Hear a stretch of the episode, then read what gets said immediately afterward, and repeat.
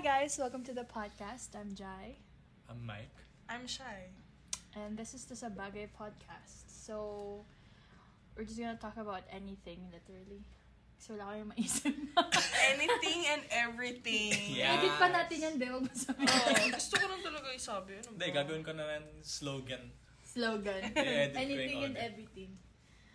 Anyways, ano na pag-uusapan natin? Yung pag-uusapan, yung pag-uusapan natin ngayon araw ay about Since it's Valentine's, we're recording this on Valentine's Day.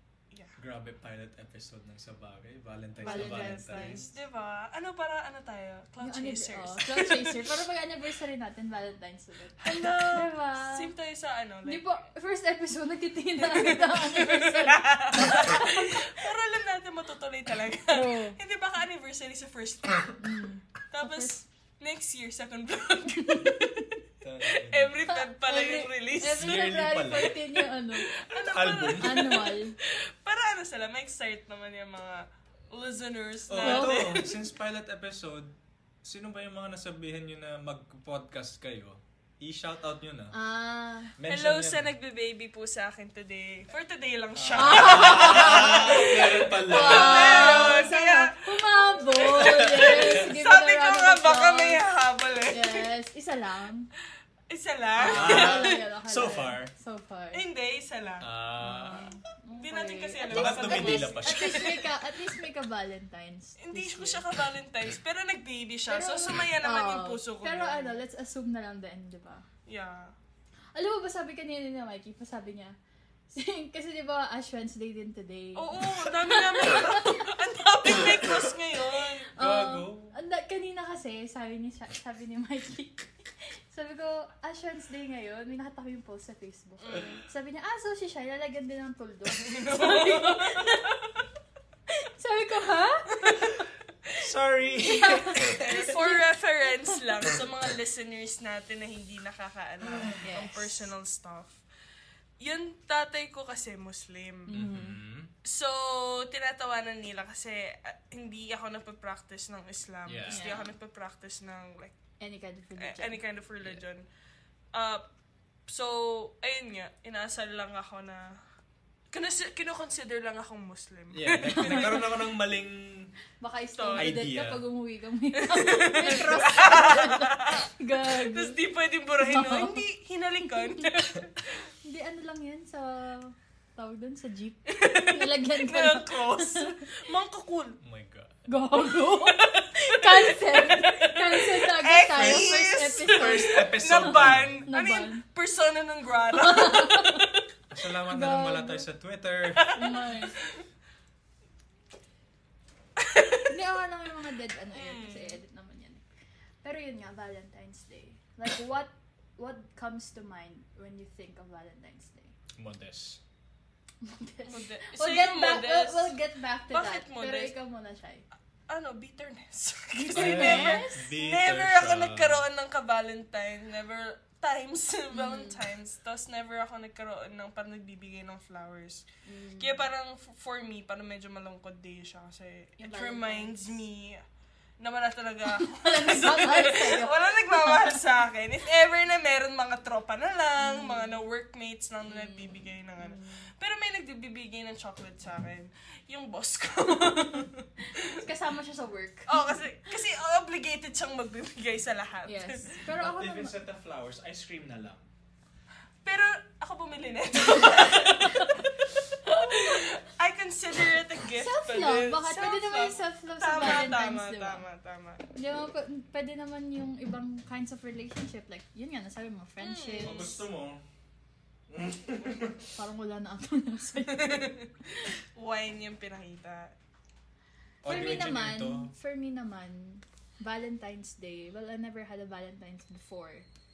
Except when I met Mikey. Ah! Ala, may moan. Tapos, parang feel ko, for me, Valentine's was like, siguro same sa'yo before. Like, I Mm. felt bitter about it. Pero I, I held on to the fact na someday I'm gonna spend Valentine's Day with someone that I really love. And it came true. Yee! Pogi. Ikaw, Laking titi eh. Ikaw, babe. Bakit modest? Kasi malaking ego boost to sa akin kanina. Kasi, di ba, nagluto kami. Oh, a little, a little backstory. Uh, backstory, nagluto kasi kami. Nagluto kami sa condo ko, unit. Uh, And then, di ba, I'm about to have my period, so parang I'm all over the place. I've been feeling very down. Mm. Randomly lang kanina. Normal naman yan. Yeah. Tapos, we got back here na. And then I realized na I didn't bring my pads with me. And- Tsaka panty. panty. and I was supposed to have my period nga, diba, tomorrow. So, Don't mind me, guys. so parang lang. ano, um, it was really a hassle. So, Mikey offered to go back and get me the things I needed. Tapos, kaya magkwento, babe. Ayun. So, bumalik ako doon, kinuha ko yung uh, modest, tsaka yung panty, bumaba ako. Pagkababa ko, may babae kasi na nakaupo sa lobby. Naka-dress siya, red, bright red dress, naka-makeup and everything, heels. Then, na- She nasa phone, looked, she looked like she's going out Oo, for a parang date. date. na date. And then, ako dumaan lang. Nasa phone lang siya. But by the time na, na naabutan ko na yung pinto palabas ng lobby, lumingon siya pataas. And then nakita niya na hawak ko yung mote. Kasi nakaganon lang yung motes eh. Na, nasa side ko lang, sa left side ko. And then, nung, pab, nung binuksan ko, lumabas ako. So, syempre, nagkaliwa ako. Lumik lumingon ako, and then nakita ko na tumingin din siya.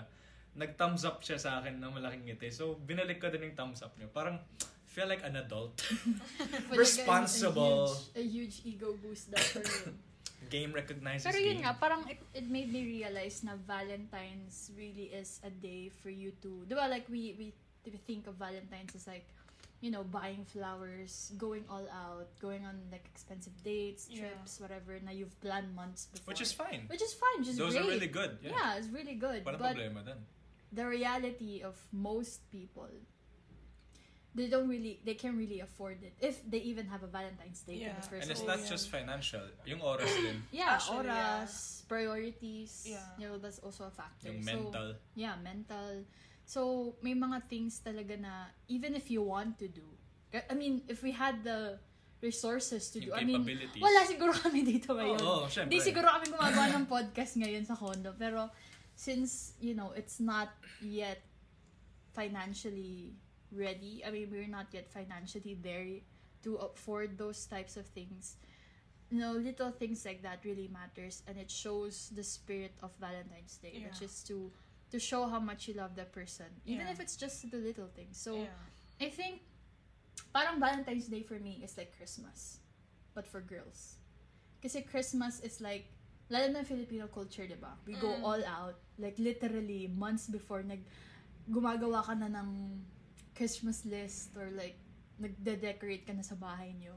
Kasi it's it's a big, you know, Sinisigawan ka nun ng mama mo kasi di ka pa gumagalaw para mag, mag-set up ng Christmas lights, yung Christmas tree.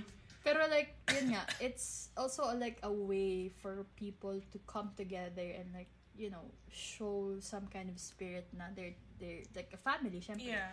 Pero Valentine's is for couples. And, I, and the reason why I said na it's like Christmas for girls is because there's this stigma na on Valentine's Day, like a guy should go all out for you. Parang Oh, yung yeah. traditional sense yeah, traditional of the... sense of like, kailangan mong gumastos. Yeah, the Like- heterosexual sense. Yeah, the heterosexual Exactly. sense of Kaya like, nandito si Shaima. Yeah, para may Parang may equality. yes, yes. Equality. Eh, oh, actually, nag-agree naman ako doon. Pero th- there's also parang in the back of my mind na iniisip, bakit kailangan mag-all out on Mm. Valentine's Day lang? Mm, yeah. Parang, why Valentine's Day lang? Bakit ka bibili ng When you can flowers? do it very Yeah. often. Like, parang yung kanina lang, like yung kinuwento ni Mikey, like yung pagdala niya ng modest. It's not just because Valentine's kayo niya yung ginawa yun, Mm, di ba? yeah, Like, any other day, he would have done the same thing. yeah. Pero Sadya dahil- lang na nagkaroon siya on Valentine's. Oo. like, yung thought na ganun, it's Yeah. it's kind of disturbing din na Mm. isipin na why on Mm. Valentine's Yeah. Day lang sila or like most people Mm. are spoiling their girlfriends or like Mm, or boyfriends. boyfriends on yeah, diba? on I think-. Diba, like, why buy flowers? Why buy, like, teddy bears or excessive things na, luxurious Yung things iba, on Valentine's jewelry. Day. Yeah, like, Jewelry, ang yeah. mahal na perfume, bah- mahal na, like, yung phones, Oo. alam mo yun? Like, bakit on Valentine's Day lang? Mm. Parang, kung pwede mo naman siyang gawin araw-araw. Like, kaya Yeah. hindi naman araw-araw. Like, Kahit monthly lang. Yeah, Once a month. lang. Parang, hindi mo kailangan i-spoil yung significant other mo on one... Certain days. Yeah, like certain days lang. Birthday, celebrations, di naman pwede yung ganun lang. Eh, kasi those days are like special on their own na. It doesn't Yeah. need anything else to be special. Yeah. Kasi Yeah. isang ba isang beses lang sa isang taon. Oo, Yeah. like, True. Special na siya. masyado naman nilang tinitipid. And also because, I think it's a social misconception Yeah, yeah. na, It's a, I think it's a societal thing din. Yeah. A cultural thing na how we view Valentine's Day. yeah. It's like the only day na you can really go out on someone or like you're socially required to go out Yeah, all like, out on someone. Bigla ako nagulat. Like, nag-angkas ako pa uwi kanina. Tapos, ang daming, ang daming magjowa. Like, ang Yeah. daming nagbibigayan. Ang daming nagbi-meet up. Why It's it's a good sight Day? to see. It's it's really it's Yeah, really all the nice. love. Yeah. My love is there with them Mm. then. Pero, medyo naiisip ko din, bakit isang araw lang? Mm. Like, araw-araw ako nag-aangkas, pero I never saw people It's like a na- double standard. At, Diba? Mm, of Like, why do... Uh, and also, ah, like, why do boys have to, like, or men, Mm. or, or like the ma- more masculine People. People. Mm. why do they have to give Mm. their significant Parang merong gifts? standard agad. Yeah, Oh, like kasi, parang eh, I want flowers kasi Mm. babae ako. Like Mm. although I want flowers kasi other people receive flowers as Mm, well. mm. Pero that doesn't mean I like flowers. Mm. Alam mo yun, like parang nadadala ka ng society Mm. na kailangan meron ka kasi meron sila. Or yeah. like kasi araw ng pag-ibig Mm. yun. Kasi Ah. kailangan may magmamahal sa Mm. akin. Pero naisip ko lang, hindi to bitterness ah. Actual, actual, ano Actual talaga, lang actual Yeah, yeah, thoughts yeah. talaga. Actual na ever, anecdote. oh, like, ever since talaga naisip ko yun. Mm. Pero I think, pa, may, narinig ko to sa'yo eh. Mm. eh, na parang ang sinabi is palaging babae ang nabibigyan ng flowers. Flowers. Yeah. Pero yung lalaki, never, siya Never. magkakaroon ng flowers until na mamatay siya. Yeah. Doon niya lang. That's yun lang yung araw time. na magkakaroon siya Yeah. ng flowers kung Yeah. kailan wala na siya. Totoo. Yeah. Which is, if you think about it, that's been the case forever. Yeah. Yeah. Until now, Mm. and forevermore. yeah. And actually, it's sad. Kasi, Mm. I mean, for me, even men deserve to receive Mm. gifts then. Everyone and not, does. it's not like we're Everyone asking for it, but yeah. just like how women don't ask for it either, we just Saka, the Yes. masculine party just knows na ah I should do this. Oh, Diba? like, it's a societal thing kasi Oo. parang dati pa, like, nakikita, bata pa lang tayo, like, nakikita natin, men are giving women mm, things. providing everything.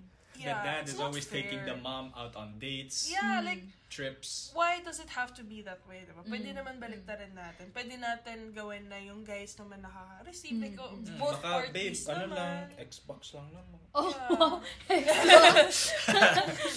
PS5. Pero I think flowers can also be a sim- like kind of symbolism in this way. Kasi parang, di ba mention nga ni Mikey, like what I said, na men only receive flowers when they're dead. So Yeah. parang like it kind of shows how, like what you said nga, society really paints the picture or like really sets the standards for men na you have to follow these rules because it's been like this for years. Yeah. And like yung flower giving, whatever giving on Valentine's Day, it kind of shows na it kind of shows the perception of society na women are given a lot of things. But- Parang women are entitled to certain things by default. yeah, by default. Yeah. Yeah, By it's a privilege. Oh, parang It's a privilege, na nila yun. But like men can't even get flowers. Like Diba? flowers is a symbolism of like being able to receive things without without Mm. any reason why. 'Di ba? Parang feel ko Valentine's Day really highlights that I think it's a, it's the underbelly of Valentine's Day na parang it's this capitalist thing na that is that is geared towards literally pressuring Men. mostly mostly men, mostly men, yeah. or masculine figures to buy things and to go all out and to do all these things to prove themselves as if th- it makes them more masculine or more worth loving whatever To add uh-huh. on to the capitalist idea, it's not just that, but also the sense na most masculine figures are known to be more prone to giving. Yeah. They're Actually. not much of a receiver. Mm. Yeah. It's like their sense of satisfaction comes from the fact that they were able to give someone that's important to them to their life Yeah. S- anything Mm. just anything in general like Yeah. if they were able to give them food Mm. uh, clothes flowers chocolate whatever it is as long as they're able to give Mm. the satisfaction comes from the act of giving Mm. True. Kasi parang most guys na I've been with before, even you, parang you feel like you you deserve to be loved when you can provide. Yeah. Parang kailangan may kapalit lagi. Which is sad in a way kasi it's it it kind of shows na men had have to work harder. I mean, I'm not saying na women don't work hard enough Yeah. or like it's they're just a societal thing Yeah, it's a societal thing na parang it's been set for years, for generations now na you have to prove yourself Yeah. na you're worth it. Pero I think nowadays it's starting to uh, it's starting to bend, it's starting to be challenged more, eh, which is a good thing. Pero I, I think there's still a long way to go to Totoo. change that, to I break think that cycle. Another thing that people don't talk about a lot is the fact na yung mindset na kahit starting out kayo as a couple with no kids, Mm. you're already supposed to think in a way na if you're the guy or you're the more masculine figure in the f- in the relationship, you're the one that's supposed to be taking on more of the responsibility of the relationship Mm. parang if you come home from work, you're still responsible for uh, doing a lot of other things Mm. besides work. Mm. While the other the more feminine side of the relationship, Household wife household Yeah. wife standards, like they're they're there, but you don't have kids to take care of. Yeah. You cook and you clean, and that's pretty much it. Yeah. Yeah. Kasi yung nangyayari ngayon is parang nagiging generational obligation na lang. Mm. Alam mo yun, like, yung, it's been there for hundreds of years, Mm. di ba? It Thousands. started, thousands Mm. actually. Kasi it started with women having no jobs and nothing to do. No And- rights. Yeah, no rights and everything. So yun nangyayari, guys do it Mm. for them. Mm.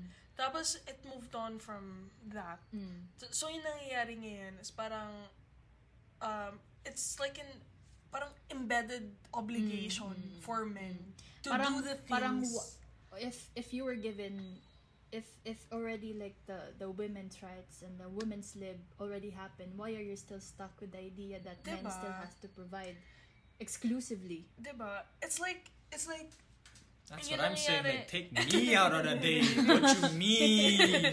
kasi yung nangyayari is, for me ah, I mean, ayokong sabihin like, all housewives are like that. Pero kasi, or syempre, women Yeah. Pero, like, I don't, I hate to say this, pero it's harder to be A guy. a, a guy kasi dahil sa responsibilities Mm. na hinahawakan nila. Mm. True. Kaya like, di din talaga ako naniniwala like, or all men are shit, like, Mm, yung all mga men are ganyan trash, are yeah. trash, yeah. Maybe it's not that all men are trash. Maybe it's the men you've dated that's Yeah. trash. Yeah. maybe you attract Yeah. maybe you're a garbage collector who knows not Yeah. that there's Yeah, wrong kasi, there's I anything mean, wrong think with about that it. If you have grown up in a family or a household where you had a prominent mm, father figure Yeah. Mm. that is generally okay Mm. as a father and as a guy, Mm. and a mother who is also okay as a mother and as a woman. But you're the one attracting trashy guys in your life. How are all men trashy if your parents are okay? Mm. Yeah. It It's does. It's contradictory. Totoo. You can't blame everyone for something that one person ruined. Yeah. It's it's the sad part of like the culture ng bandwag bandwagoning Yeah. in our society na lalo na ngayon with social media. Mm. Isang post lang na mag-trending, mag-viral sa Facebook. Like the 299 Yes. Yes. videos! Yes. Like yung that- 299. That broke the internet literally Yeah. for for weeks. That's everyone that yun lang lahat ng post. Everyone and their grandmas. were Yeah, talking kahit about. Yeah. kahit yung mga nakita mo yung video ng isang guy na ano na may nag-i-interview siya ng mga girls Na, and, sh- and he is, ano, and he is a foreigner. Hindi, okay lang guys kasi I hit my head. Naalala mo yun? Yung nag-trending na yung girl, siya lang yung nagsabi daw na it's okay with her with a 299 engagement ring. Like, Yeah. the whole the whole ordeal was just I don't know, it just for me, ah, it kind of highlights the culture specifically of Filipinos. Yeah. it's a Parang- cultural thing It's a kasi cultural talaga. thing talaga, lahat ng bagay. Parang every lalo na yung social media talaga. Sobrang it's such a bane of my existence even though Yeah. I'm on social media. Tapos isipin nyo ah, nag-start yan sa Facebook. What if nag-start yan sa Twitter? Or Instagram? Well, a lot of things, yeah, a lot of things do start on Twitter Yeah. na nagtitrend. Pero like, I think most culturally significant kapag sa Facebook. Kasi most Filipinos are on Facebook. Yeah, eh. it's a Filipino thing. Yeah, it's a Filipino Kasi thing. if like you're in another country, Ah. for sure, Twitter talaga Mm, yung ginagamit nila. Pero nasa. Pilipinas tayo. Ayun yung 299. Sobrang issue niya. Kasi parang, uh, like yung What's guys... your opinion? What's your opinion na 299 299? engagement ring? Honestly, nung dati, like yung first post na pin- nakita ko, like, sa Reddit Yung ata original, eh. original post. Yeah. Reddit ba? Reddit yun. Oo, like, yeah, I think Reddit. Yeah, Reddit, Reddit, yeah. yun. Ah, tapos parang, yung sabi kasi doon is, ah, parang 8 years na ata sila, or like, they've 10 been years. together 10 Something years. super Yeah. long.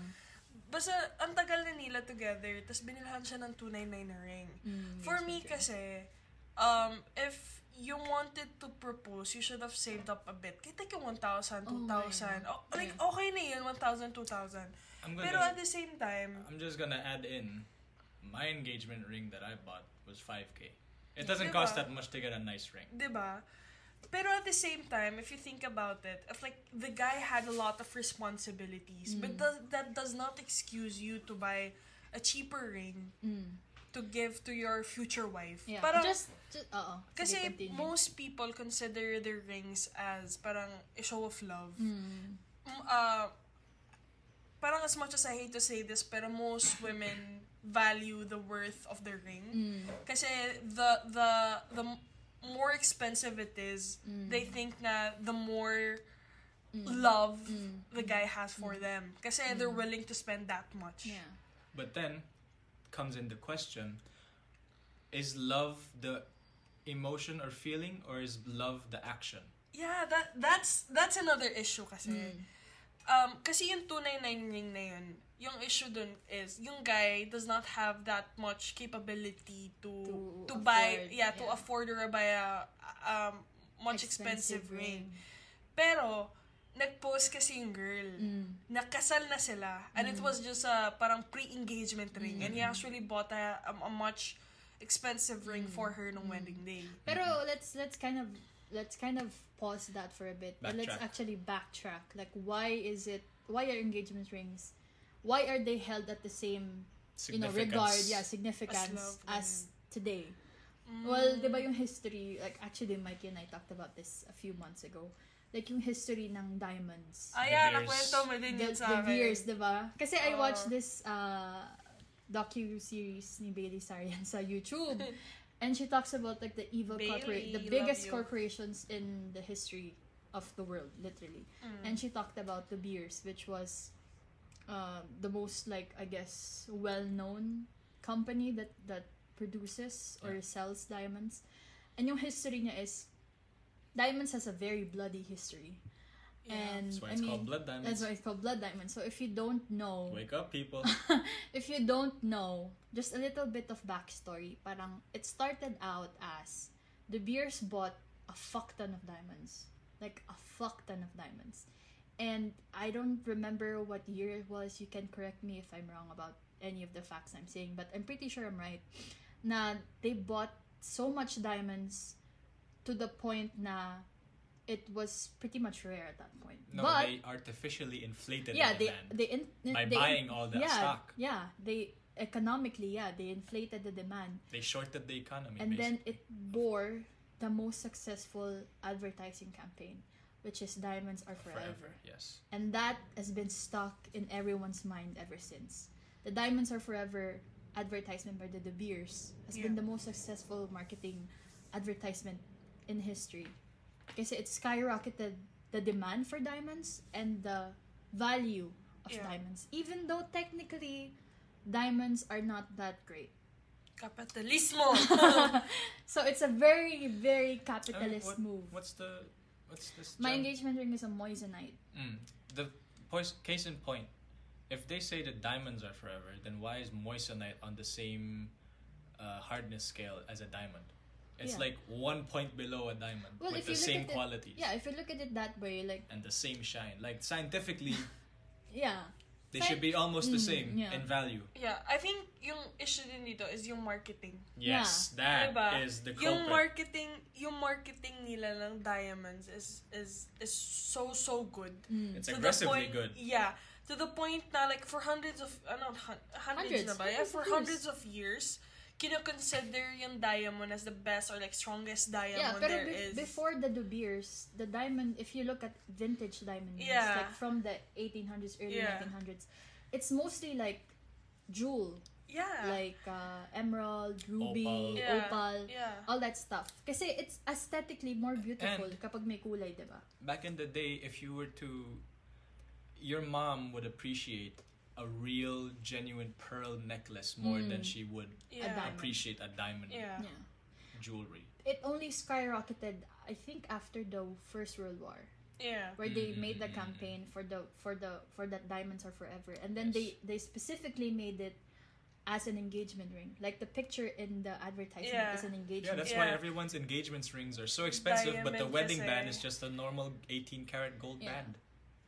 So yun nga parang it's the most successful advertising campaign and literally changed history Yeah. it changed the the structure of It of changed the whole relationships landscape. yeah Kaya ngayon, relationships. like, kaya ngayon, um, uh, super funny siya kasi if you don't know the history, uh, people would consider rings na walang diamond as something cheap. mm. Alam mo yun? Like, pero parang, sobrang high quality niya alam mo talaga yun, no? like, kahit sobrang mahal, like, kahit, like, co- uh, like, even if it costs, like, 15k for, Mm. like, that gold band. mm, yung band lang Yeah, mismo. like, yung band lang mismo. they would think it's cheap Yeah, kasi like- walang diamond. Yeah, Like, there's or like no... smaller diamonds, ah, Diba? cheap lang yan. Bigger Diba? diamonds, that's It's how. more expensive, mas yeah, mahal ka. Ay, if, if we talk about it in Hollywood standards, diba, uh, the most notorious one is J-Lo. I don't know Yeah. if you guys know this. Actually, it started But- in America. Mm. Diba? Yun Like, talaga, so- kasi oh, yun talaga eh. Homeland ni Mikey.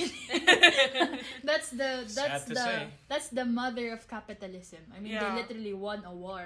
Yeah. Gaya-gaya lang talaga yung. Pilipinas eh. So parang we're, we'll get back Well, to it's that. not just the Philippines; it's the whole world. Yeah. we'll get back to that. Pero, yun nga, parang si J-Lo, di ba? She was engaged for how many times? And every single time na engaged siya, lahat ng news articles is about her ring. yeah. How expensive her ring is, how much it is, how rare it is. Actually, almost lahat ng artista, Diba? like, they feature the Again, rings. it's marketing. Mm. Diba? Kasi it's, it's, it, yun nga, they paint, they already established the, that diamonds are forever. That, Oo. that whole bullshit. Kaya it's so ingrained in our memories na. The other, the second best advertising is right after Diamonds Are Forever is if you love her, put a ring on her. Mm. Oh, yeah, yeah, yeah. Diba? So it it So it again, it further enhance it further um cements the fact na love is now tied up with something materialistic Mm. that people can't realistically afford and True. some of them have to put their life savings towards it. True. And 'di ba may rule daw na if you buy a diamond ring, ay if you buy an engagement ring, it has to be at least three months worth of your salary. Yun yung rule na they've I don't know who made up that rule, but Yeah. that's the basic rule, I guess. Pero the thing is, it's it's such a, a sad part now we are so like we just follow everything that whatever the higher ups or whatever the richer person or the most glamorous person says or does. Kasi It's keeping up with the Jones. yeah, it's it's keeping up with the idea na you're you're someone that can, you know, that can provide all these stuff and Even though that's not entirely true. and Yeah. especially now with social media, you can just post a pic of your ring and like, oh my god, you get so many likes. It's like a it's like a constant endorphin rush to to feel like you're different or more Yeah. rich, richer than anyone Dito else. papasok yung term na cloud chasing. Oh, putang ina, cloud chasing. Kasi dito talaga, like, ano mo yung, yung term talaga na cloud chasing? Um, nag-start siya na, like, you can't afford something, but you Mm. post stuff, kahit na cheaper version siya. Yung mga dupes. Yeah, like yung mga dupes, Oo, yung mga Class there's A, yeah, yan. like there's nothing wrong with dupes ah. Like Mm. uh, most of my stuff are dupes. Like puro okay, puro dupes. Mm. Wala kang paki sa ganyan. Pero at the same time, why do you have to pretend? Mm. 'Di ba? Parang doon papasok yung cloud chasing na yun, like yung yung yung thought Mm. na kailangan mong Fake it till you humabol. make it. Yeah. Okay lang yung ganyan ah. Like, ah, wala kang pake. Lalo na if kailangan mo talagang gum- gumanon. Like, for work, you actually have to do it. Mm. Or like, uh, personal certain- yeah, life. in like, in certain certain times. situations, you have to do it. Pero kasi, cloud chasing became a, like, a social thing. It's a Mm, disease. A disease, yeah, diba? Parang, everyone uses, like, cloud chasing as a fun thing. Pero they Mm. can't, like, have they thought of it being as an actual issue sa atin, Mm. sa generation Well, that's why it's called cloud chasing because it's easy to do. There's no Yeah. substance in it, and you don't really need to think. You just do. Do it. Yeah. It's consumerism. Yeah. At its so, finest. so going back to the issue ng 299 ring, Mm. what are your personal opinions about it? Kasi all, all we talked about was the issue itself, the Yes, history. we've backtracked. We've now we're going backtracked. back Now we're going back to, to the, the, main opinion. topic. Yeah. So, yung my opinion about it is mm, hipak muna. Shout out. Shout out sa ano? Ay, huwag mo Sino na yung- sabihin. Hindi, hindi. Sino ba yung... na. Not, not And- yet, not yet. Not, Not yet, ready. na, okay, na, okay. na. So, ito nga, yung 299 lang yung, um, kasi naisip ko, a lot of people propose using, like, yun yung pop rings, Mm, di ba? Like, it's Mm. cute. It's it's it's a sign of endearment na I'm willing to propose even though I have nothing. Mm. I, I That- actually that- proposed the idea to Jake. What if I just give you a ring pop? tatanggapin niya yun. Kasi, Yeah, I like, you love each other to the point na you're willing to accept them for who they are and for whatever they earn and how much, diba? So, Mm. parang yung nangyayari is, um, there are two sides To the story. To the yeah, point. to the story. One side, the girl is saying na, am I worth this much? Like, for for years na katagal natin, Mm, mm, mm. um, ganito ba ako worth para sa'yo? Like, bibilhan mo lang ako sa Shopee. Am I that Mm. cheap? Parang ganyan yung So thought instead of girl. quantitative, it's now qualitative. Yeah. And then the side ng guy naman, probably he's thinking na, I can't afford a ring yet. Pero I'm giving you something na I can afford kasi I want to marry you right now. Kahit na walang-wala ako, gusto kong kasama pa din kita. Mm. Again, Diba? the idea of if you love her, put a ring on Yeah. her is coming into play. Yeah. So parang uh, there are two sides talaga to Mm, it. Eh. I, I I can't have a an opinion on it kasi yung situation nila is different. Mm. Pero for me, kahit sa hindi 299, if someone proposed to me using uh, like Mas kahit malala, Shopee. oh, wala naman akong pake as long as For, I basta know. for you. For me, doesn't personally, matter. it doesn't matter if how much yung ring na yun. Mm. Um, sure, siguro, minsan iisipin ko na, ganito lang ba yung worth ko? Mm. Pero siguro, at at the moment na magpa-propose yung, like, yung magiging future, ano ko, Mm. tas yung gamit is like, kahit yung pops lang, or like yung plastic na ring, I would say yes. Mm. Okay. So it's the act that Yeah, It's- it, it doesn't matter kasi love nyo yung isa't isa eh. Mm. Bakit Ikaw, kailangan like- na mahal? Kasi Correct. mamaya na ako mag-interject. Ikaw muna, babe. For me, I mean, the 299 ring, As a guy. as a guy who has proposed who has proposed, and had nothing.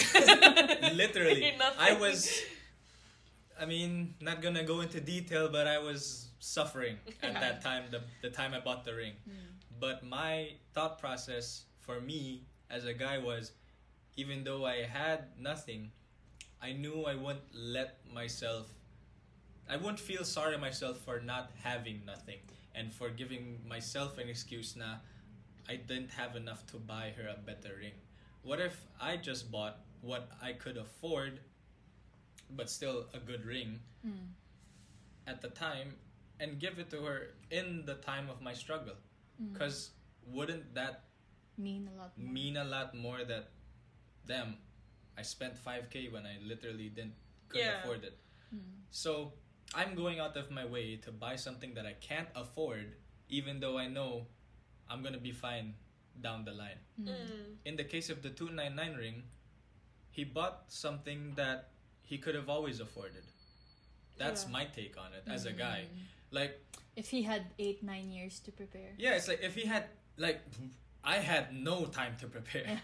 it was what Months. months to Yeah. prepare and i was dealing with some things l- legally but at the same time for the for this guy 299 with 8 years to prepare it doesn't if you were to save up money let's talk statistics just basic statistics we're not gonna go into their personal life or anything like that let's just say he saved up 50 pesos every day for 8 years Pesos. Pesos. uh, let's say talaga yun. six, five. Pero like, isipin mo anything That's at could least have happened there. 146,000 pesos after 8 years of saving 50 pesos every day. Yeah. He could have bought anything. Yeah. Anything better than 299. Mm. Yeah. But here's where we get into the details. Statistics aside, as a guy, we like to splurge on ourselves also. It's not just women, it's not Yeah. just it's everyone. Everyone likes to splurge. But what guys splurge on is going out with friends, Mm. going to the bar, Going out on dates. going out on dates. Again, further Again, the reinforcing stigma the of- stigma of the guy has to provide. Yeah. Yeah. So, all these years of dating and being together has put him in a spot where realistically he could have been able to afford to Mm. buy a really nice ring Yeah. after eight years. But technically, that's not the case because there's other things involved. Yeah. He has to pay for the dates.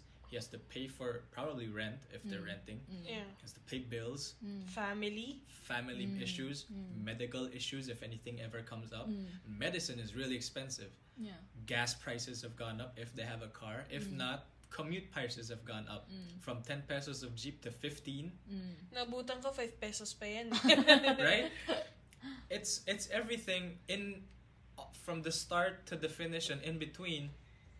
That 147,000 pesos he could have saved up has already been used in things in his daily life, in their Yeah. daily lives. Mm. Sabagay, yeah. and at the end of the at the end of the relationship where he's finally deciding to buy the ring 299 is still pretty it's not a lot it's Mm. it's for me it's not enough as a guy Mm, like mm, i could have saved up a bit more Mm. 299 mm, i could have maybe laid off going out mm.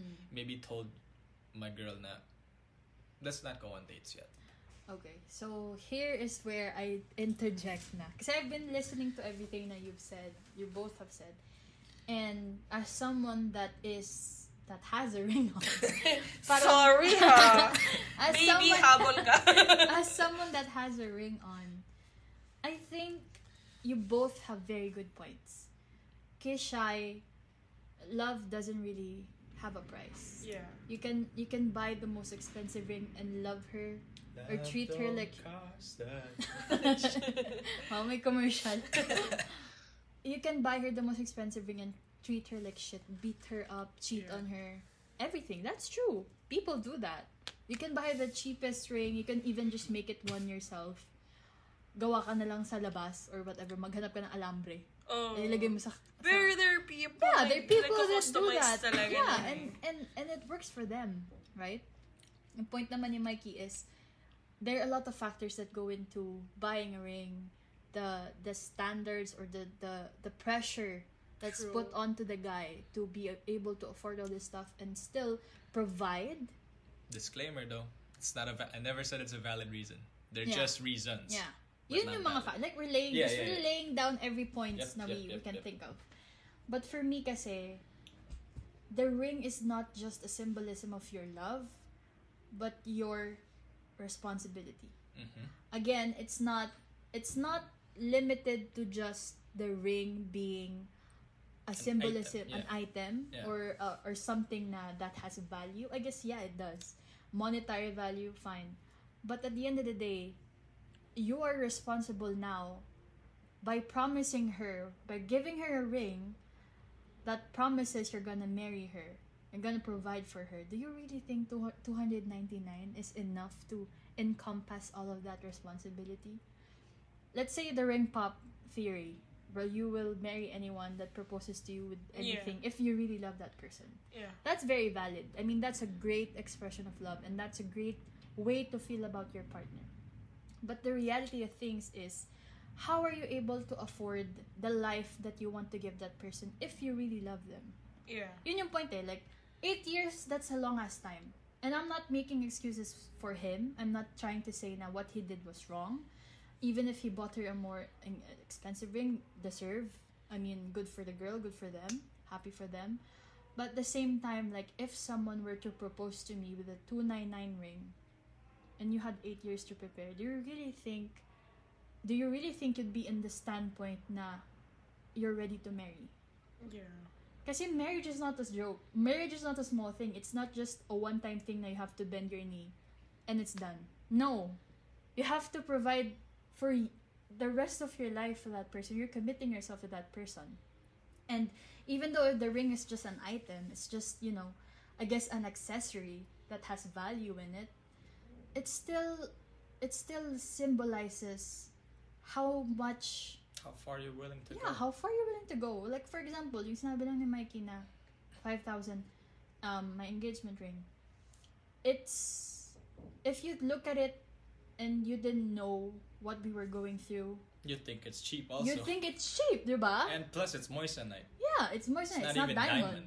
So parang, if you knew that from just the the the surface level, like, ay, ang cheap naman nun. Parang, Yeah. 'Di ba? Alam mo 'yun, parang hindi naman kami naghihirap, pero hindi rin kami mayaman. Pero like kung ibang tao yung magsasabi nun, parang gets ko yung point nila.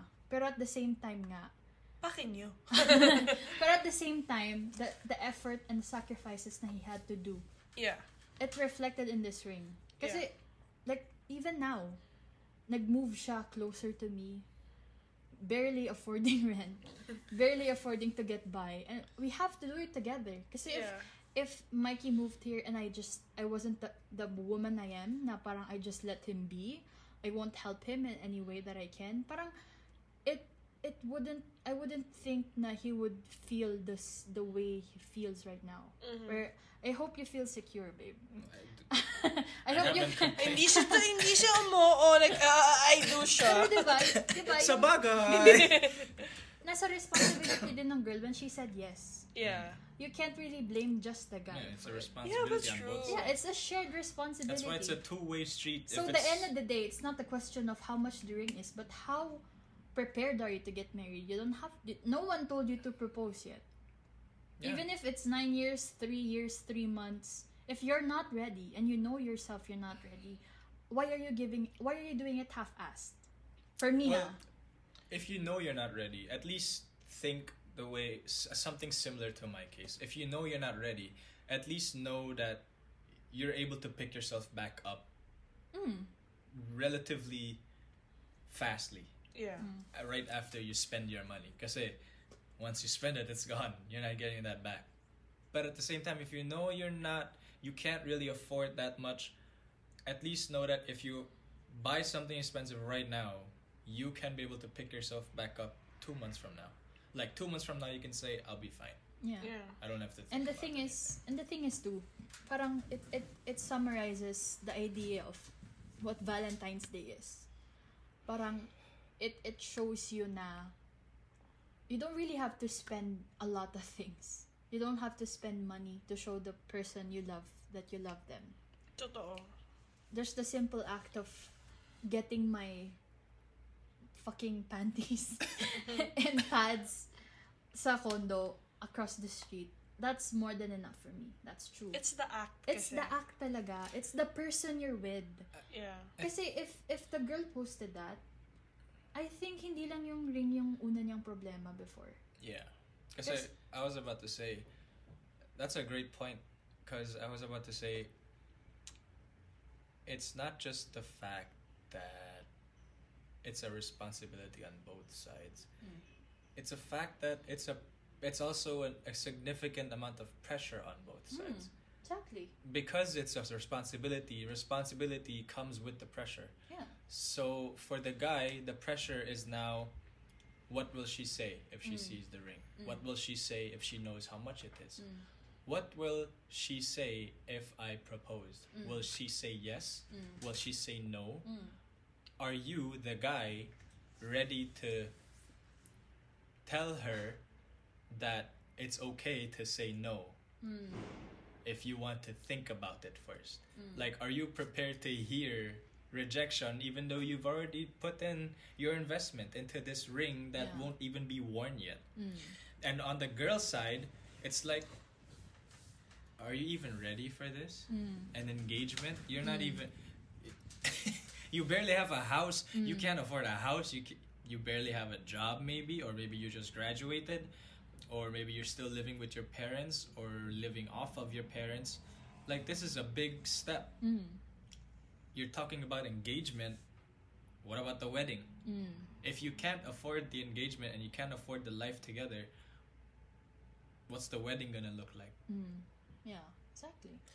Um, actually, I agree with your points naman. Pero I keep on thinking na, like you asked me kasi kanina, if, uh, like yung question, inisip ko na, um, like there are situations wherein people propose gamit nothing, di ba? Mm, yeah. Kasi, like, alam mo yun, like, spur of the moment, like, I have to propose now. Mm, mm, I have nothing, pero I will propose. Scarcity. mm. Ska- Gumamit na ng economical words. Pero like, inisip ko if nangyari sa akin yun, if like, if I am to propose Mm. to someone, anyone na I love, syempre, hindi ka naman papropose kung hindi, di ba? Ah. Parang, I would, uh, although I, uh, may pera ako, Mm. may inipon ako for, Mm. as, like, a, a certain ring. Mm. Pero like, hindi ko kaya maghintay. Mm. Alam mo yun, like, kailangan ngayon na, kailangan today, kailangan tomorrow. Mm. Pero hindi ko kayang bilhin yung gusto niyang ring. Mm. Yung deserve niyang ring. Mm. Ayun kaya ako sinabi kanina na kahit walang-wala, uh, as long as kahit, kahit plastic lang, mag-oo ako. Mm. Kasi inisip ko na, ayun nga, what if, Spur of the moment. spur, spur of the moment siya. Mm. Although na matagal nang pinag-isipan, may pinag-iipunan, like inipon na yung mm, ring, like pinag-iipunan na yung bahay, pinag may pinag-iipunan, pero ayaw gastusin kasi like for their future. Mm. Kasi yun nga yung iba point, yung- yun yung point na, yun yung two sides. Yeah. Like, ayokong isipin na kaya nag-propose kasi wala ka nang pera, bakit ka pa magpo-propose? Mm. Pero at the same time, what if? Mm. na may plano siya, may ipon siya, may may may nagawa na siya, may singsing na siyang pinaplano. Mm. Pero gusto niya ngayon na. Mm. My question to that is, do you re- do you think your partner deserves a spur of, spur of the moment and uh, proposal or not? Ayun nga, yung sinabi ko, may pinag-iipunan na nga siyang singsing. Mm. Pero yeah, like, let's gusto, let's entertain that idea na meron na Yeah. sisig.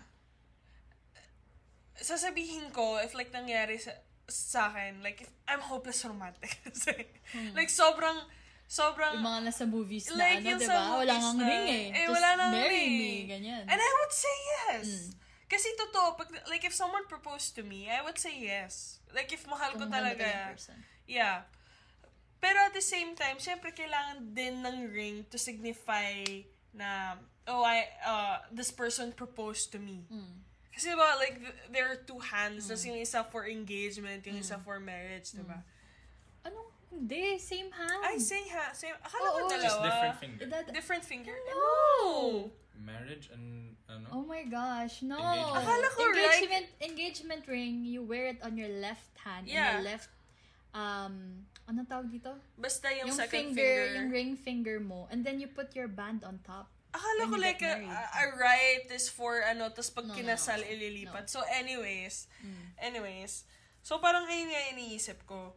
Like, there are two kinds of proposals. One na sobrang planado and one na Spur of the moment. spur of the moment. Pero kung planada, yung, yung issue kasi dito is, planado siya. Mm. Pero yung binili niya sa plano niya is 299. Ayun yung issue. Mm. Like, Planado plano, na siyang mag-propose talaga. planado na I think- talaga niya mag-propose, pero ginamit niya na pera is 299 lang. Mm. I think when it comes to that, it just boils down to two simple things and matters. First is the emotional maturity between the two fact the two Yeah, parties. Kasi actually. if you think about it, if both sides are are in a relatively healthy relationship, Mm. eight years apart, like that's a long ass time to be in a relationship. And if it's healthy for eight years, and they can work it out and understand everything, then the second part, which is the thought process, where some people would what they would do is they would buy a cheap ring first Yeah. or either an expensive ring first as the investment the cheap if they do the cheap ring route that would be more of a promissory note like a promissory ring yeah, That, promise yeah I'm. I'm marrying you yeah.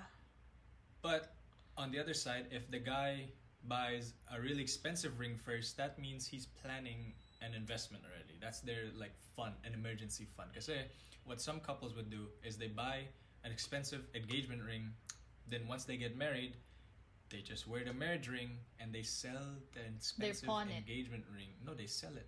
Mm, and they get their money back. Mm, and now and because they bought it at an earlier date it's now gone up in value mm.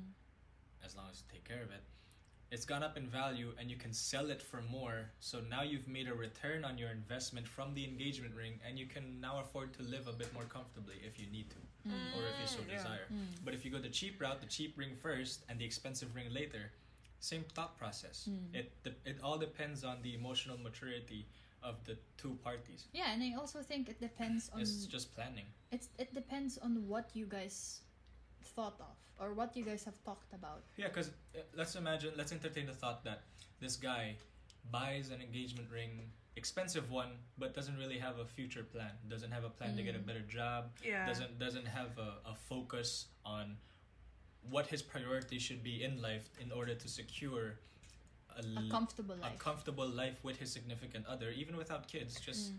living, afford a house, afford a car, afford daily groceries, the bills, everything without having to worry. While the guy that buys the cheap ring could be a very focused guy, is working a normal nine to five, Yeah. but has aspirations and has a goal to reach a point in his life down the line where he's living comfortably and he doesn't have to worry about the things he's worrying about now. Mm. Okay, so going back. So going back, like, in like, um, first of all, hindi lang yung guys yung nagpa-propose ha, kasi puro kayo him, guy, ganun. Facts, Sorry, facts, sorry. Sorry, sorry, facts. Pero kasi, so basically it boils down to the guy or like the girl proposing. Mm, The mm. person proposing. Yeah, yung nagpo-propose. Diba? The So- proposant. Yeah. so it boils down to the proposant Mm. and how ooh, and how they are as a person Mm. if if may plano ba sila o hindi. Mm, mm, mm. I, I think sobrang laking factor yun. Yeah. Kasi kung although na ayun yung sinabi ko na walang-wala na sila pero the willingness and na alam mo may plano sila sa buhay, Kaya. may mag ka pa din. Mm. Pero, ayun nga, kung alam mong inaabuso ka, tapos binigyan ka ng sobrang mahal na, ano, Wala ring kwenta yun rin. Yeah, wala, wala din kwenta yun, pero mag ka pa din. Mm. Alam Yeah, mo kasi yun, like- ring. eh. So, it boils down to you and the person who's proposing. Exactly. Pero my thing now is, if the girl said yes and married that guy, why would she post?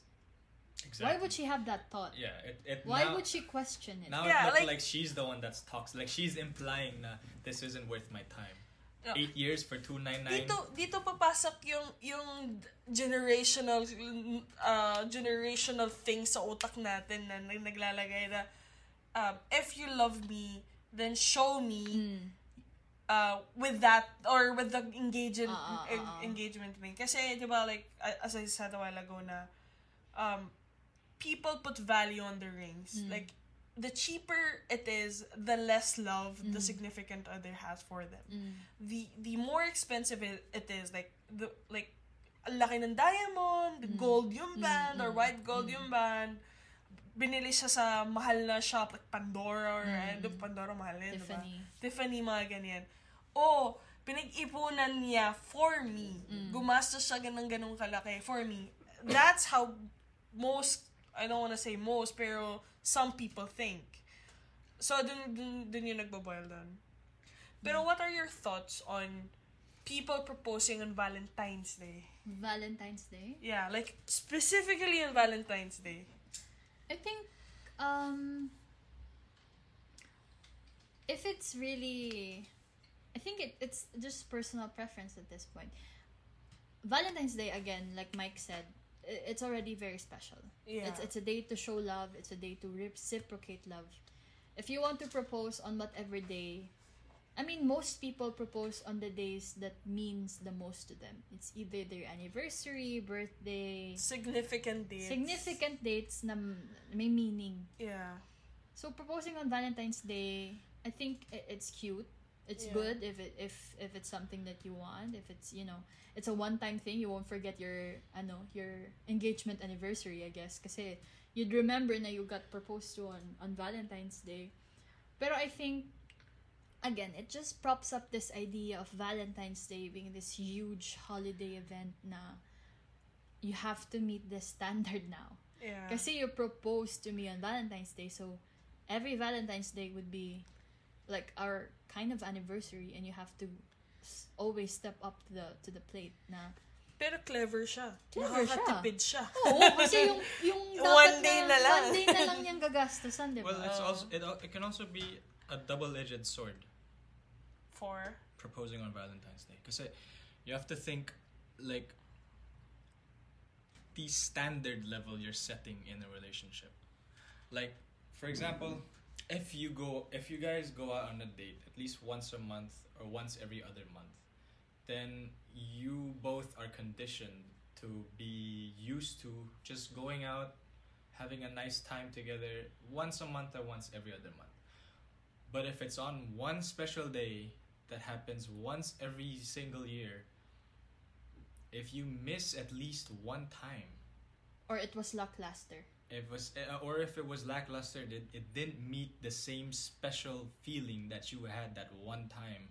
You're fucked It's up all na. over. Yeah. Yeah. That's Oh, how oh much God, of a double-edged sword it is May is. kabit ka ba? yes, like because if you're doing if you're doing it, if you're showing love on a normal regular basis, that's ma- manageable in general. I'm Yeah, not saying that everyone sustainable. has to sustainably.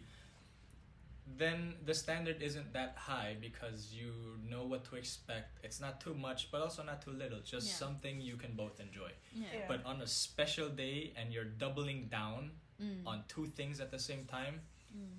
if it if it's not met if the certain requirements aren't met and the feeling doesn't feel the same if it's less than by just a bit it doesn't feel as special anymore that special day has been ruined Yeah. forever True. because of one day it's like a stain that you can't erase Yeah. Yeah. and you have to remember it every single year. So yeah, it's it's it's a lot of people do it. They propose on They Valentine's do. Day. A lot of people make babies on Valentine's Day. Kaya madaming November babies. yeah. Pero yun, I think um you know, it depends on the person and same thing with people that engage while going on a trip Actually, yeah. Hmm. those are dapat- even bigger double-edged swords because when you go a- on a trip now with your significant other your significant other is always expecting something out of that trip Yeah. it's not just relaxing it's not just getting away from reality for a Yeah. bit it's something yeah. Yeah. and if that something isn't met there goes your vacation Yeah, that's the essence of Valentine's, diba? Parang sobrang big nung nung idea na surprise. Yeah. Yung parang magbibigay ka ng flowers. flowers or sasurpresahin ka. Ganyan. chocolates. Pero is it really a surprise? no. like, if it's, you're- it's Eh, expectation. It's expectation at that point eh. it's Kasi, basically setting your expectations to Yeah. be sustainable yeah. yeah, exactly. So parang, again, like Mike said, it's a double-edged sword kasi Yeah. if you, if you're someone that only shows affection on certain days, then why you're even in a relationship? Yeah. Kasi parang the the thing that we realize now that you know we're in a serious committed relationship parang Sila lang. hindi kasi siya hindi siya one time thing lang eh lalo na when you're living together you really realize how much effort it takes. Some days we argue, some days we don't want to talk to each other. Parang sawa na kami. Lalo na pag lagi kayong magkasama. Oh. Di ba dati, parang nung, nung malayo pa yung LDR pa kami, parang, oh my God, namimiss ko na si Mikey. I feel so Yeah. sad. Every single time, I would tell Shai na, "Ah, I miss ko na si Mikey. I wish he's here. Ganyan, ganyan. Now that Mike's here, I mean, I, I'm so happy. I'm I'm glad. Sa akin naman siya nag-I miss Namimiss ko naman si Shai. Jowa number two. Pero yun, parang, dun ko na-realize na it's hard, it's work. yeah. It's not hard work. I mean, that's like one of the adva- disadvantages of going big on Valentine's Day. Mm. Yeah. Kasi expectations talaga siya palagi Oo. na you have to go big on Valentine's Oo. Day. Palagi. Yeah, palagi. Kahit sabihin mo nga, hindi, okay lang. uh, Pero just, uh, nag-expect ka pa din down. ka for yeah. something, diba? It's, Ang- it's, a- a- pero like, if isipin mo na every, hindi naman every day, pero most days, like super random days na super, alam mo yun, like palagi siya nagdadala ng flowers, kaya hindi ka na mag expect sa Valentine's Day. Kasi you'd know na, alam mo, alam mo na sa feeling, sa gut mo talaga na, hindi ko kailangan ng Valentine's Day Exactly. for me to feel special. exactly. Yeah, exactly. I think a lot of people miss out on that. Yun yung, Yeah. yun yung hindi, I think, yun yung sad part ng ng reality if you really look back on it. Kasi kung, Diyos ko, Valentine's Day lang kayo magmamahalan. Yeah. Oh my God! Like, Kaya why are you- girls after, and af- guys. girls and guys, please. if you don't feel special every single day or like Mm. the, your significant other doesn't make you feel special Mm. then why are you with them Yeah. diba Yeah. you don't have to feel special on significant days Yeah, ito yung rule. If you have to look forward to one specific specific day, girl, wake up, girl. Kung kailangan mo maghintay nag-cause ng... pa ng breakup mo gusto niyo mag-break pakinig kayo Kung, kail- kung kailangan mo ng Valentine's or birthday to feel special, then, oh my God. There's another thought experiment. Let's backtrack from not even in the relationship yet. Just getting in the relationship, just yeah starting off. manliligaw era Manliligaw pa lang. If you set your... No. Let me rephrase. If you do too much sa manliligaw era pa lang, Mm. you've already set your own bar. Too You're- high. You've set up yourself up for failure. yeah Like, kung gagawin mo lahat para lang makuha siya, tapos pag nakuha mo na, bababa bababa, but for a valid reason kasi nakuha mo na. Oh. Like, you're in love now. It's, it's not, valid Yeah. it's not valid it's not valid na everyday ganun ka effort yung Yeah. gagawin mo. It's like, okay, now we're calm down, we're settling in, we're, Yeah. we're, you know, starting to get to know each other. But you've already set yourself up for failure. Ang Yeah. i-expect niya palagi is, ay, magaling lang sa una. Mm, Yeah. Mabiling lang sa umpisa.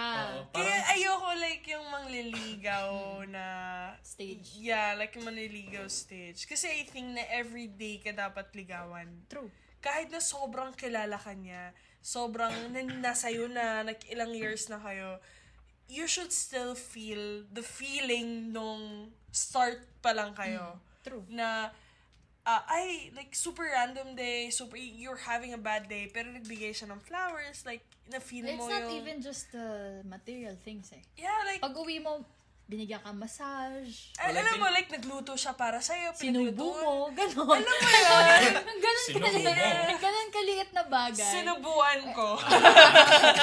but no, I think that this is where the other topic we mentioned earlier would come in. na is love an emotion or is it an An action? Yeah. yeah. What's your Like, take? lo- lo- love is an emotion, pero at the same time, you won't feel... lo- ah, dito papasok yung love language. Uh-huh, uh-huh, uh-huh. Love Diba? language, Yep, yep, yeah. yep, yep. Kasi people feel loved when they receive gifts. People feel loved when they're physically there. Personally, I need everything. Mm. I need all the love na pwede nilang maibigay. Yeah. Kung ano kaya nilang ibigay, I will accept it and dun ko ibibuild yung love ko for Yeah, them. doon may bibig yung trust. Disclaimer: Diba? There's a difference between trying hard and trying your best. Yeah. Exactly. Yeah. Kasi yung trying hard, mapapagod ka. Yes. It- uh, that's the fucked up thing about kayo. it. Oh yeah, Mapapagod pareho kayo. kayo. It's the it's what I've said before kanina na when you're living together, it's not it's not ideal for you to it's not realistic even to always be at 100%. Y- yeah. Yun yung, yun yung one of the biggest things that really fails a relationship. Yeah.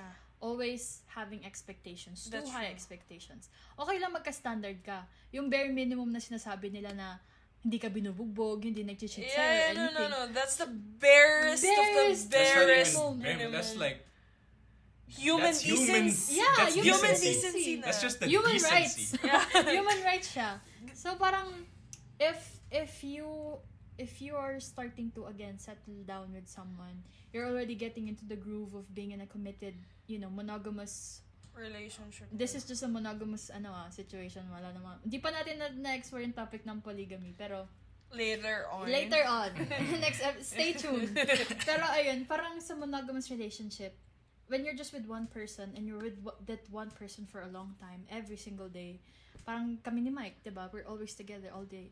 So parang you can't realistically give every single bit Of yourself. of yourself to Yeah. that Then there's person. nothing left to give. There's nothing left for you. Parang mararamdaman mo na one day, bakit sobrang, ma- marirealize mo na lang one day, gigising ka na lang one day, bakit hindi mo na na-feel yung same things? Parang it gets duller every Yeah, single day. yeah. It feels it feels a little less and then a little less and a little less until wala ka nang maramdaman at Totoo all. yan. And you feel out of love kasi Yeah. you're just exhausted.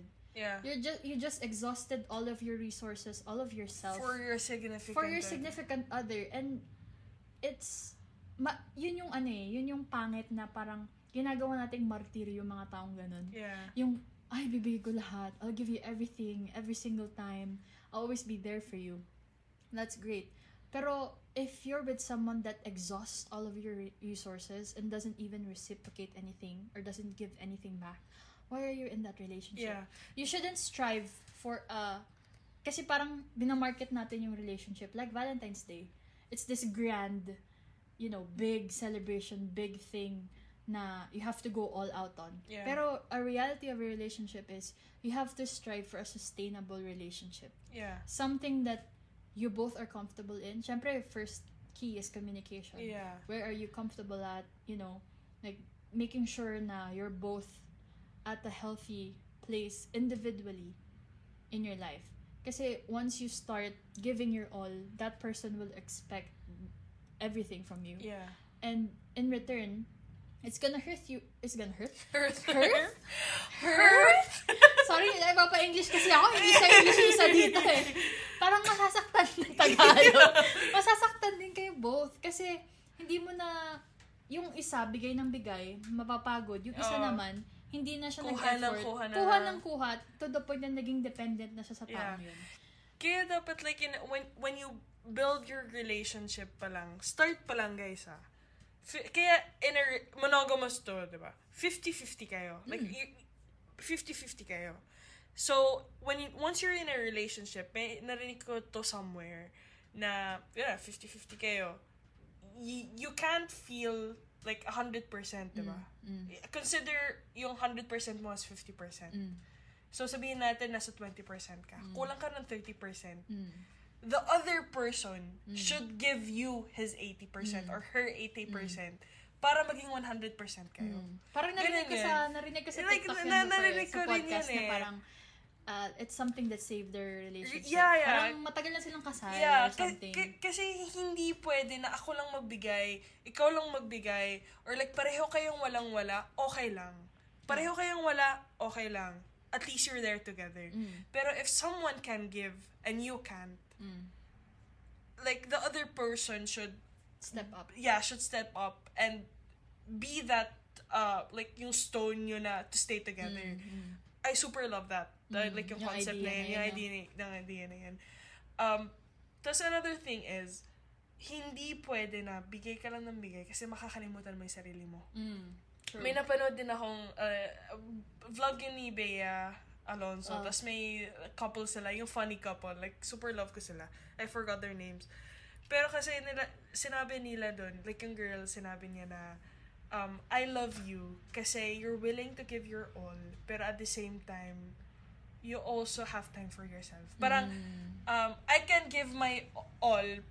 Uh, I love you because I love myself. Parang ganun. Like, the, the thought is there, but I forgot like yung exact You term can't na love someone without loving, Loving yourself, But yeah. if you don't love yourself, then why should that person love you? Yeah, parang, eh, the thought is parang, I can love you without unloving myself. Parang ganun. I can love you at the same time love myself. But, nakalimutan ko na yung exact Ah, terms term. na ginamit. Pero, the thought is... It's fine. We're just paraphrasing. Yeah. The thought is, mahal kita nang hindi ko nakakalimutan Yung sarili ko. Yeah. Yeah. And to wrap it up, to wrap it up, parang, I think the idea of Valentine's Day, the whole engagement ring thing, the whole like finding yourself. Love life and Yeah, everything. love everything. Yung relationship-wise, I think it all boils down to what Mike said, yung emotional maturity mo as a Yeah. person. Kasi, kahit engagement man yan, Valentine's Day, Christmas, birthday, whatever, kung hindi ka talaga, when you're not in the state of mind to be in a relationship, and you don't know how to be in a relationship, it's never gonna work out. Yeah. It's never gonna work out kahit magkano man yung bilin mo, kahit sobrang dami mo ibigay sa person, sobrang dami mong gawin for that person. If if that person is not ready and you're not ready, it's not gonna work out. Yeah. And also, sa lahat ng singles naman na nakikinig dyan, you don't have to be in a relationship to appreciate Exactly. Valentine's Day. Yeah. You can love yourself on Valentine's Day. You can love your friends. You can love your parents. You can love your dog, your Yeah. your pets, anything or everyone. As long as you appreciate the concept of love, Mm. loving yourself and loving other people as well Mm. at the same time. Mm, that you should can, be that should be the concept of, Of Valentine's. Valentine's. Hindi yung flowers tsaka Yeah. I chocolate. mean, Yeah. you don't have to Kasi have a Valentine's is- significant other to love. Yeah. You can love your family. Yeah, like love yourself, love, Love your yourself, family, love yeah. your friends, love other things. Don't, Parang don't subscribe to the idea na kailangan mo may jowa kapag Valentine's. yeah, like Date you yourself. don't yeah. Like ayan pa, like yung dating yourself is like perceived as something sad. Mm. You don't have to No, be that's a sad when you're thing. alone. Mm. Yeah. It just Parang- shows na you're comfortable with being Yeah. yourself. Yeah, just stay in your own lane. Mm. Valentine's Stand Day is the day of Stand love. on business. Yeah. Pero l- that kind of love is not limited to loving others. Mm, or loving in a relation, Yeah, romantic relationship. relationship. You don't need a significant other to give love. Mm. You can be the one giving yourself love and be happy about Yeah, it. you don't need someone else to reciprocate your love. You can reciprocate your own love. Yeah. Yeah. Heal So, your inner self first. Yes. Mahalin mo muna yung sarili mo, babe, bago ako magpakatanga sa ibang tao. Pwede naman both, sabay. Ako yun so, ayun lang, guys. Anyways, I I guess... think we should special special Oh. mention. Ah, yeah. So- Shout out sa ano. Shout out sa Special mention to Black Vape. Uh, disposable vape. We've been vaping this the entire time. the entire year. The entire year. Kaya sa if, you, if you've been hearing the cough um, throughout the podcast, Tapos yung pauses na yan. Hmm. Ano yan? Hipak break yun. anyways, Uh, so, to everyone listening out there, This has single or not, Pilot love your, happy Valentine's, love happy yourself, Valentine's and love everyone around you. Share the love. Love is love. We're all gay. Pinasok eh, no? Pinasok. Okay. See you in the next episode. Yes. Yeah, this is the pilot episode, episode zero. Episode zero. Please support our next podcast. Support or not, we stand on business. Thank you for tuning in. For more content like this, make sure to check out other episodes of the Sabagay podcast on most streaming platforms. Make sure to follow us on Instagram, Facebook, TikTok, and YouTube. Bye!